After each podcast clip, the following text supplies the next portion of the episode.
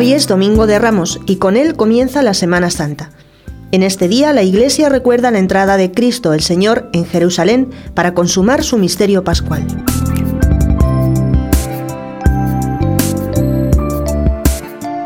Jesús sube a Jerusalén para celebrar la Pascua y al acercarse al monte de los olivos manda a dos discípulos que le traigan un borriquillo de Betfagé, una localidad cercana. Los discípulos hicieron lo que les había mandado el Señor, echaron encima sus mantos y Jesús se montó. La multitud extendía sus mantos por el camino, algunos cortaban ramos de árboles y alfombraban la calzada, y la gente que iba delante y detrás gritaba, Viva el Hijo de David, bendito el que viene en nombre del Señor, viva el Altísimo.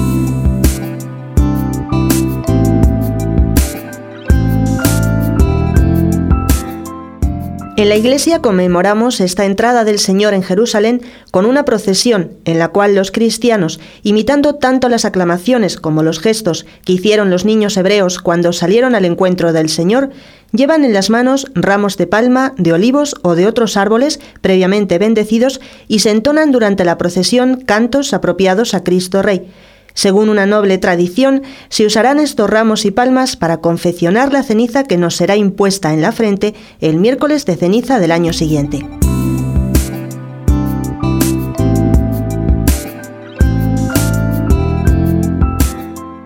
Jesús quiere también entrar triunfante en la vida de los hombres sobre una cabalgadura humilde, Quiere que demos testimonio de Él en la sencillez de nuestro trabajo bien hecho, con nuestra alegría, con nuestra serenidad, con nuestra preocupación por los demás.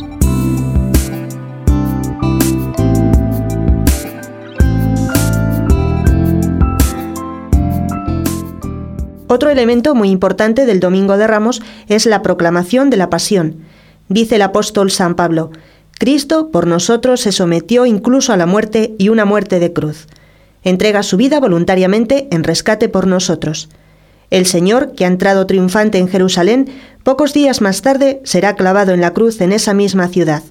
El Osana entusiasta se transformaría pocos días más tarde en un grito enfurecido, crucifícale. Hoy es aclamado como rey de Israel por el pueblo judío. Dentro de pocos días declararán, no tenemos más rey que al César. Pero el triunfo de Cristo es seguro, porque después de la pasión y muerte viene la resurrección.